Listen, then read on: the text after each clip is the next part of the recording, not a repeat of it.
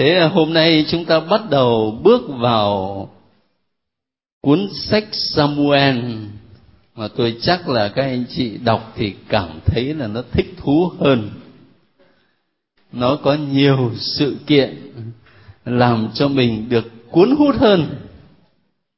Và thực sự đó là hai sách Samuel và hai sách các vua là những cuốn sách trải dài trong thời kỳ lịch sử của Israel từ khi họ định cư ở trong đất Canaan cho đến thời gian bị đưa đi lưu đày ở bên Babylon. Có rất nhiều biến cố, rất nhiều sự kiện và đồng thời cũng chứa đựng rất nhiều bài học cho đời sống đức tin của chúng ta. Thế hôm nay chúng ta bắt đầu bước vào sách Samuel quyển thứ nhất cái câu hỏi đầu tiên mà các anh chị có thể đặt ra đó là tại làm sao lại có những hai sách Samuel? Tại làm sao mà không viết hẳn một cuốn sách Samuel đi? Nó đâu có dài gì lắm. Mà mình phải phân nó làm hai rồi mất công đọc thánh kinh thì bảo là sách Samuel quyển thứ nhất nhìn đoạn ấy nhìn à, câu đã vất vả rồi, bây giờ còn phải nhìn thêm cái số nữa, xem là một hay là hai Samuel. Tại sao vậy? Thế thì ở đây có lẽ cũng là dịp để cho mình à, thêm một chút thôi kiến thức về thánh kinh. Các anh chị biết đó, là thánh kinh cựu ước của chúng ta được viết bằng ngôn ngữ nào? Bằng tiếng gì? Aram hả? Bằng tiếng Hebrew. Thế rồi cái bản Thánh Kinh được viết bằng tiếng Hebrew này được chuyển dịch lần đầu tiên sang tiếng Hy Lạp. Và bản dịch đầu tiên từ tiếng Hebrew sang tiếng Hy Lạp, người ta gọi là bản 70 hay là thất thập tại sao lại gọi là 70 có một truyền thuyết kể rằng là ông vua đó, ông ấy muốn dịch cái bộ thánh kinh cựu ước từ tiếng Hebrew sang tiếng Hy Lạp, thì ông ấy đã mời 70 người đến làm công việc này. Lại còn thêm một cái chi tiết nữa hấp dẫn hơn cơ, là 70 người này làm việc độc lập với nhau nhưng mà đến khi họ ráp lại đó thì nó giống y chang.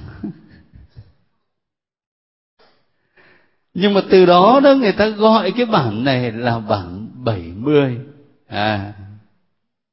Và khi mà thực hiện bản dịch, gọi là bản 70 này từ tiếng Hebrew sang tiếng Hy Lạp đó, thì nó có một số thay đổi trong cách sắp xếp các sách này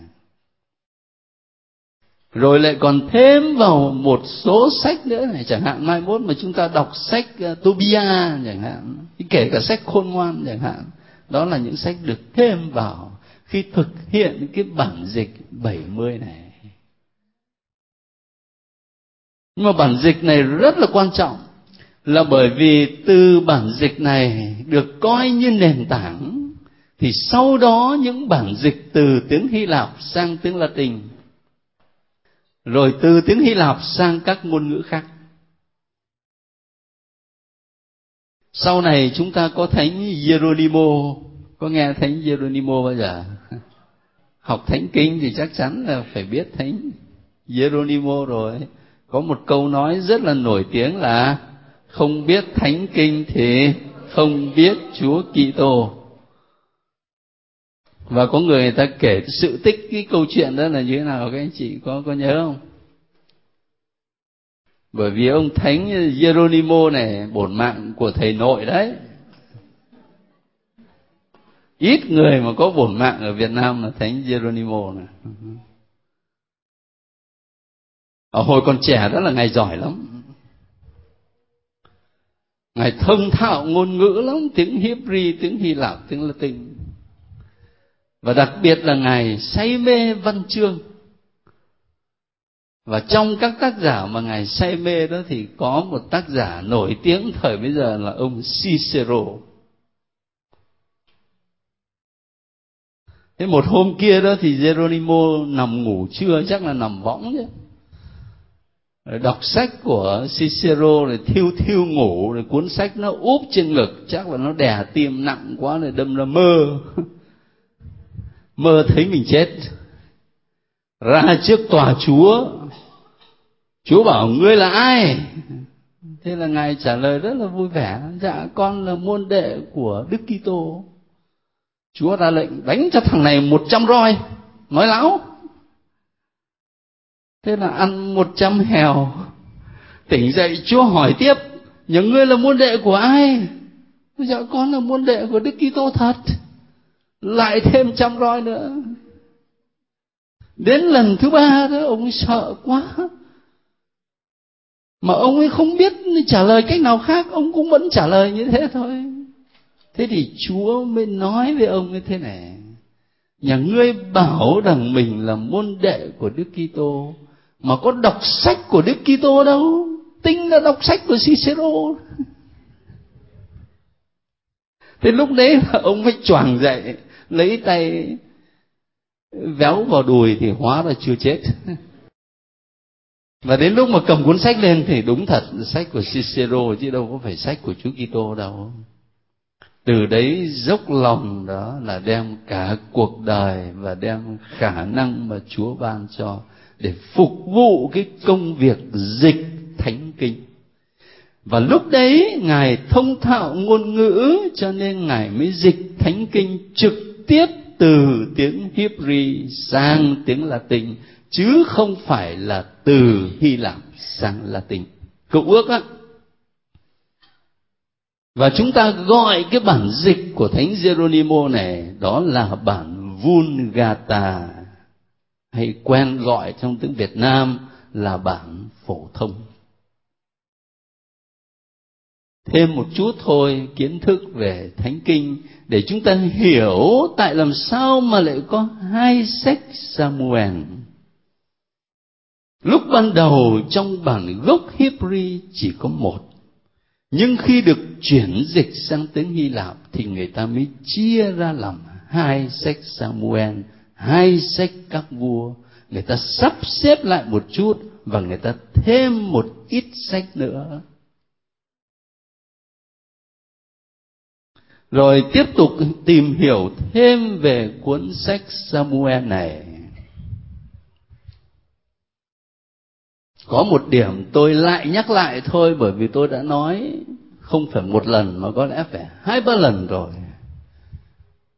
Nhưng mà sở dĩ nhắc lại cho các anh chị đừng có quên cái điều này, để khi mà ta đọc những sách lịch sử thế này, ta phải nhắm tới cái gì? Chứ không phải chỉ là đọc những cái câu chuyện được kể ra. Lúc nãy chúng ta đặt vấn đề là tại sao có hai sách Samuel? Bây giờ cái điểm mà tôi muốn lập lại nhắc cho các anh các chị ở đây đó là thần học về lịch sử.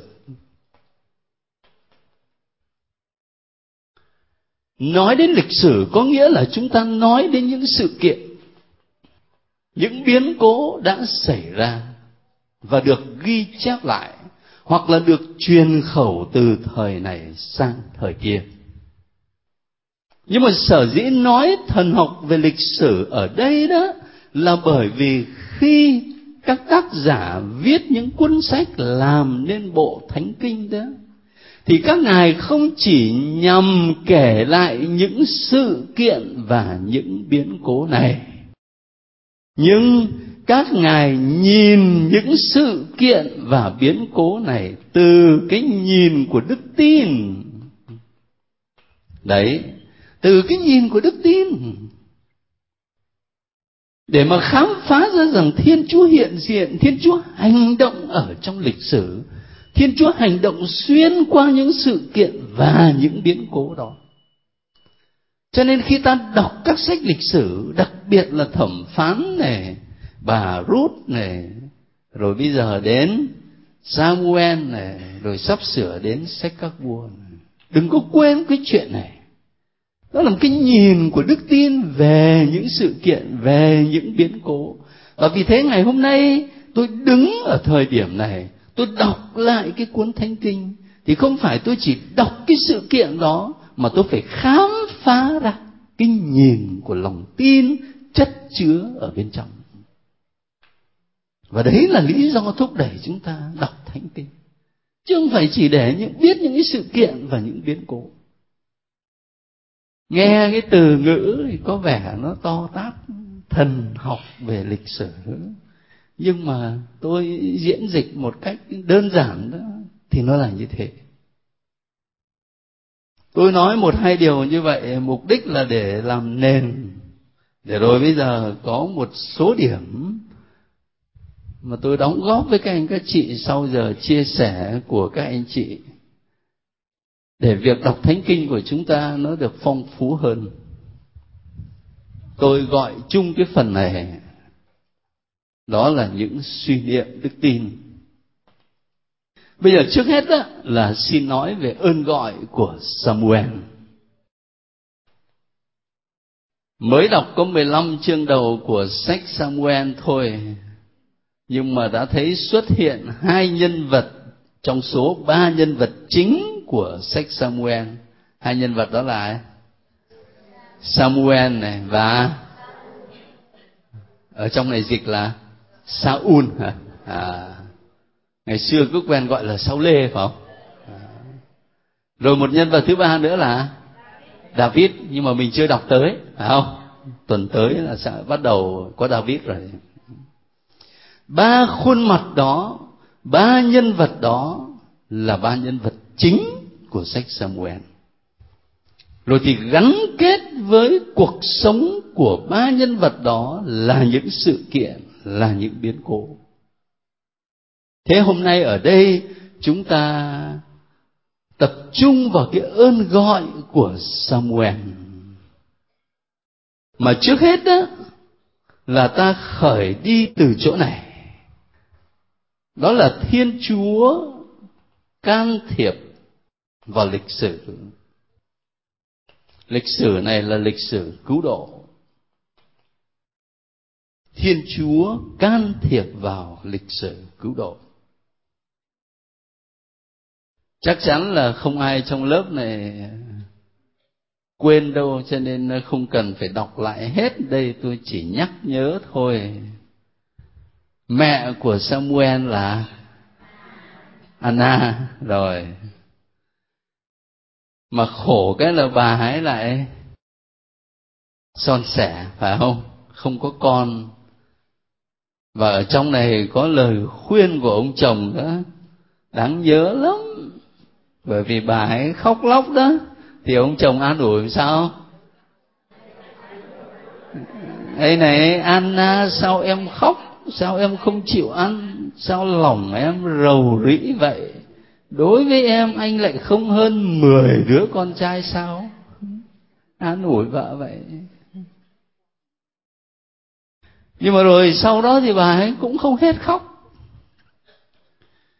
Bà ấy lại lên đền thờ cầu nguyện và khóc lóc từ sáng sớm cơ. Đến nỗi mà ông thầy cả Eli, ông ấy tưởng là tưởng là say. Mới sáng sớm đã say xỉn rồi. Và thầy cả Eli có nói với bà Anna một câu thế này. Bà hãy đi về bình an, xin thiên chúa của israel ban cho bà điều bà đã xin người tôi đọc cái câu này tôi nhớ lại câu chuyện cuộc đời của thánh augustino. Lúc mà augustino ta cứ gọi theo cái ngôn ngữ quen thuộc của mình ấy, như là bỏ đạo ấy mà để chạy theo một cái triết thuyết ngoại giáo. Thế thì bà thánh monica phải khuyên con quá sức nhưng mà khổ cái là bà ấy đâu có học bằng ông con trai của mình. Ông học nhiều quá cho nên ông ấy cãi đâu là mẹ thua đấy.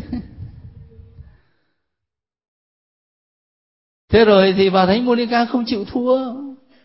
Không những là cầu nguyện, dự thánh lễ gấp đôi. Mọi khi đi một lễ thì bây giờ tao đi hai lễ cho mày biết. Mọi khi tao đọc mười kinh bây giờ đọc hai chục. Gấp đôi mà bà thánh monica còn đi tìm đến một vị giám mục ở trong thành phố lúc bấy giờ để than thở với ngài. Và xin vị giám mục đó là một người uyên bác đó, thì sử dụng cái sự uyên bác đó mà giúp đỡ cho đứa con trai của mình. Nó thấy được cái sai của nó. Chứ còn bà mẹ thì nhà quê không có khả năng thuyết phục ông con trai trí thức và vị giám mục đó nói với bà thánh monica một câu nó tương tự như thế này. Bà về đi và cứ an tâm. Một đứa con của một người mẹ suốt đời khóc lóc và khẩn nguyện như thế thì chúa không để cho nó mất linh hồn của nó. Tôi đọc cuộc đời của thánh augustino, tôi đọc cái sách samuel, tôi nhớ lại cho nên là vai trò của các bà mẹ quan trọng lắm. Dõi theo con không những là về mặt thể lý, nhưng mà dõi theo đứa con bằng kinh nguyện, bằng những hy sinh và bằng nhiều cách khác để giúp cho con mình trong đời sống đức tin. Thế rồi đó, thì người phụ nữ có tên là Anna này, một người phụ nữ son sẻ mà cuối cùng thì lại có thai. Cho nên nguyên cái chuyện mà bà ấy có thai đó, thì đã thấy là sự can thiệp của thiên chúa rồi. Chính thiên chúa can thiệp, chứ không phải là cái chuyện tự nhiên. Các anh chị có tin rằng ngày hôm nay thiên chúa vẫn can thiệp như vậy không? Đấy. mới tuần rồi tôi gặp một ờ, một người giáo dân đến chia sẻ với tôi, đợi chờ bao nhiêu năm không có con cái gì cả, rồi đi uống thuốc ở khắp nơi chỗ nào, tốt là người ta mách cho là cũng đi hết mà cũng chả ăn thua gì cả. Rồi bẵng đi đến cả một năm nay chẳng thuốc men gì cả. Nhưng mà kỳ vừa rồi đó, không biết là đi hành hương ở đâu. Về thì vợ lại có bầu. Mừng quá sức. Cái trường hợp của bà Anna này, Chúa can thiệp tỏ tương và cái câu chuyện này cũng giống như là câu chuyện của một nhân vật nào chúng ta đọc trước ở trong sách thủ lãnh nhé. Ví dụ như Samson, phải không? Đó, mình để thấy rõ là sự can thiệp của Thiên Chúa vào lịch sử cứu độ. Nhưng mà cái hay đó là khi Thiên Chúa can thiệp như vậy bằng cách cho bà ấy có thai, thì bà ấy đáp trả rất là tích cực. Đáp trả bằng cách nào? Vâng rất đúng. Bà anna hiến dâng đứa con mình cho chúa.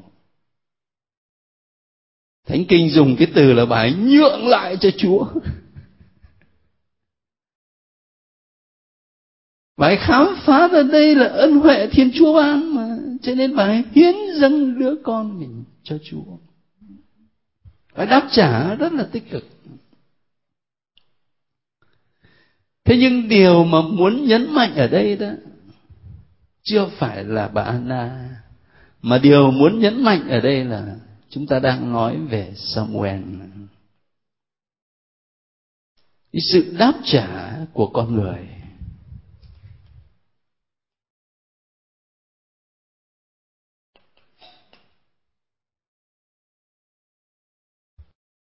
Tôi nghĩ rằng à, đoạn văn về ơn gọi của samuel này, nó là một trong những nguồn gợi hứng cho nhiều bản nhạc lắm.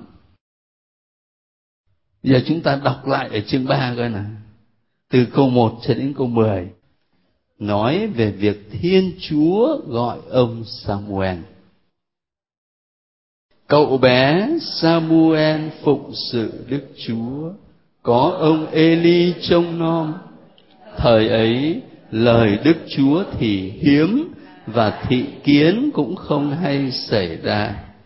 Một ngày kia, ông Eli đang ngủ ở chỗ ông. Mắt ông đã bắt đầu mờ, ông không còn thấy nữa.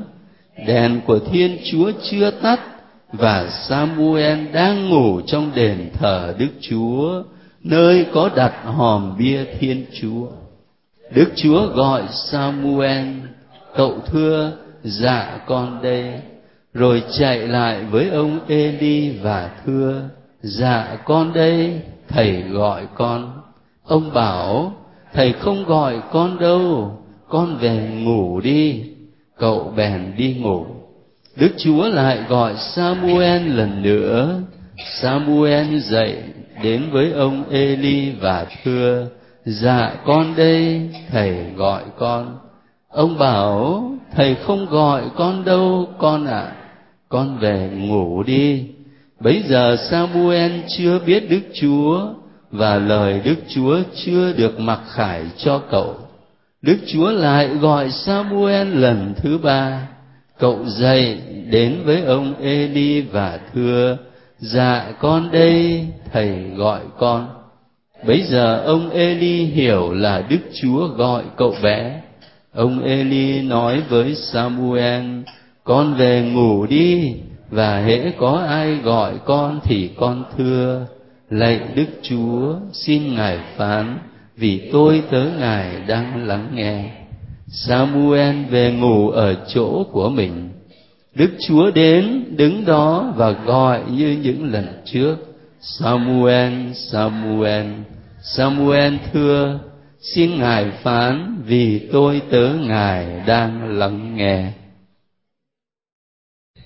Chúng ta hát ở trong cái bài mà, xin cho con biết lắng nghe lời ngài gọi con trong đêm tối. Đấy lời ngài gọi con ở trong đêm tối. Có một bài hát nữa mà cái lời tiểu khúc là, con thưa cùng chúa, này con xin đến để thi hành thi hành thánh y cha. Giữa đêm trường đèn khuya ánh lên bao niềm hy vọng. Có tiếng người gọi con giặt diều. Con khúc thâm tư vâng lạy chúa con đây. Rất nhiều bài hát được khơi nguồn từ cái đoạn thánh kinh có nghĩa là người ta gặp được cái tâm tư nào đó ở đây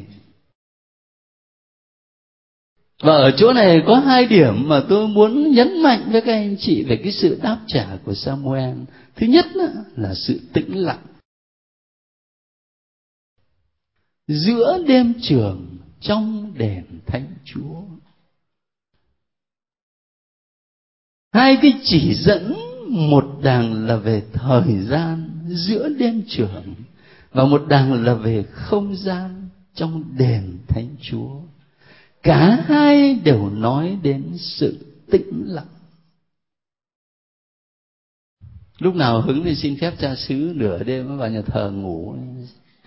Xem nó tĩnh như thế nào. Tĩnh lắm và chính trong cái cõi tĩnh lặng đó mà Samuel nghe được tiếng Chúa kêu gọi.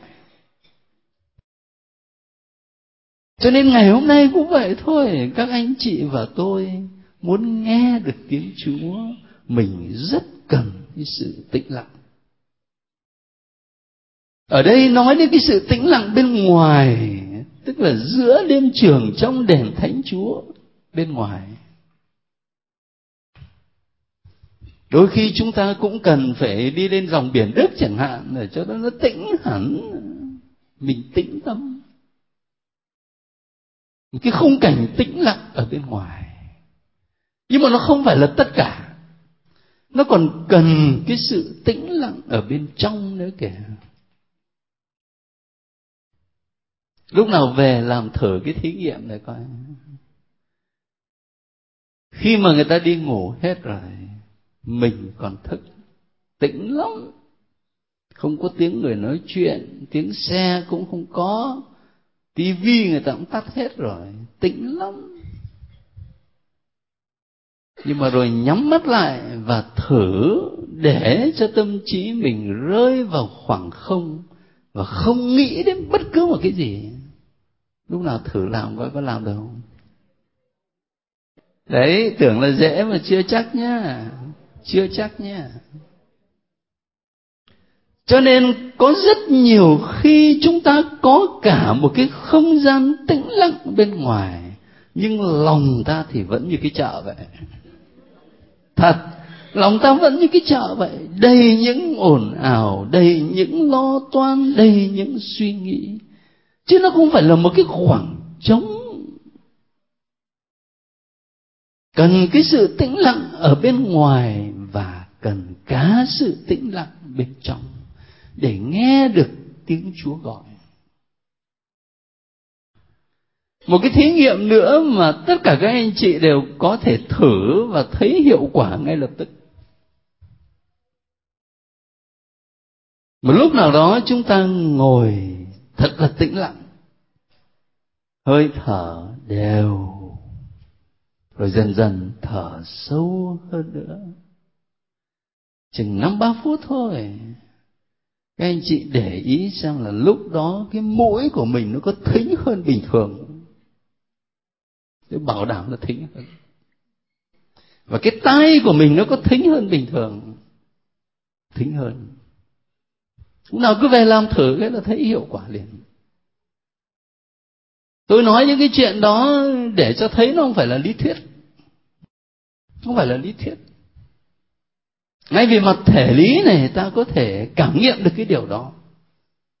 Và cái kinh nghiệm về thể lý đó, nó cũng khá gần gũi với kinh nghiệm về tâm linh. Khi ta tập để sống cái sự tĩnh lặng, không những ở bên ngoài, mà cả bên trong, mà cái bên trong nó còn quan trọng hơn. Người ta đạt được cái sự tĩnh lặng ở bên trong đó, thì lúc đó là người ta đi tu ở ngoài chợ cũng được tức là người ta sống giữa những cái ồn ào của phố chợ, nhưng mà tâm hồn của người ta vẫn phẳng lặng. Cho nên một trong những điều nên để ý là sự tĩnh lặng.